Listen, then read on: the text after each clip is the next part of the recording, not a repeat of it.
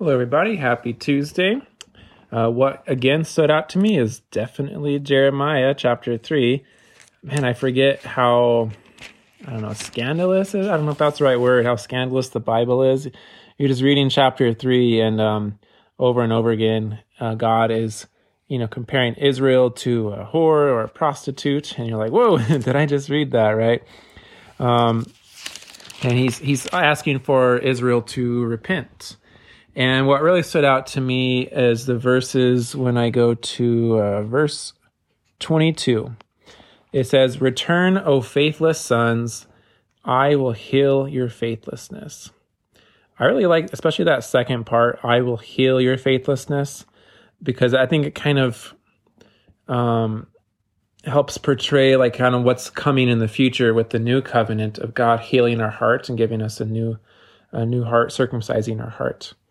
And then I like this, and then looking at this response, they say, Behold, we come to you. This is Israel now repenting here. For you are the Lord our God. Truly the hills are a delusion, the orgies on the mountains. I read that. I was like, wait, what? What's going on? Um, and just thinking about that, it's talking about how um, the things that they thought were their their idols and the things that they thought were they're going after they were actually just a delusion. um, truly, and the Lord our God is the salvation of Israel. So I'm reading that. I'm like, yeah, this makes sense. They're they're starting to repent here. And I keep reading. But from our youth, the shameful thing has devoured all for which our fathers labored, their flocks and their herds, their sons and their daughters.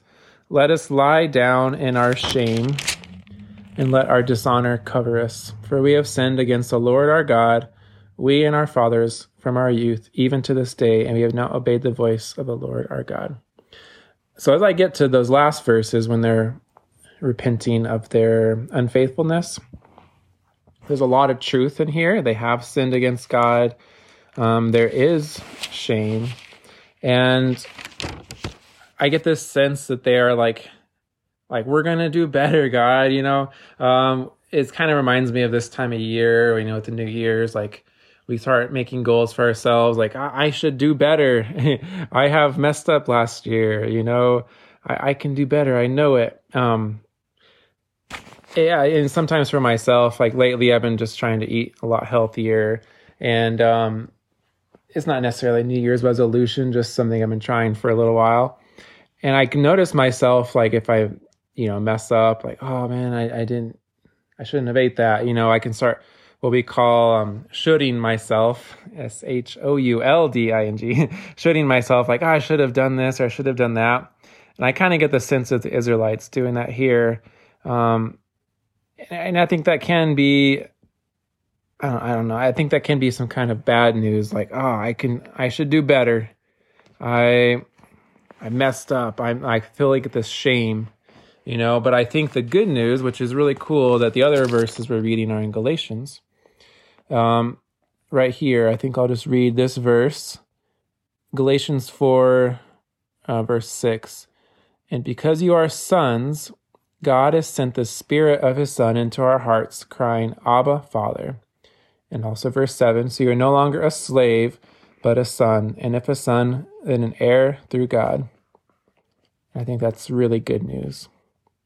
We are no longer a slave to our sin, a slave to our faithlessness, our faithlessness to God and trusting in Him, but He is giving us the Spirit of His Son, and we can cry, Abba, Father. We can cry, Dad, Daddy, Father.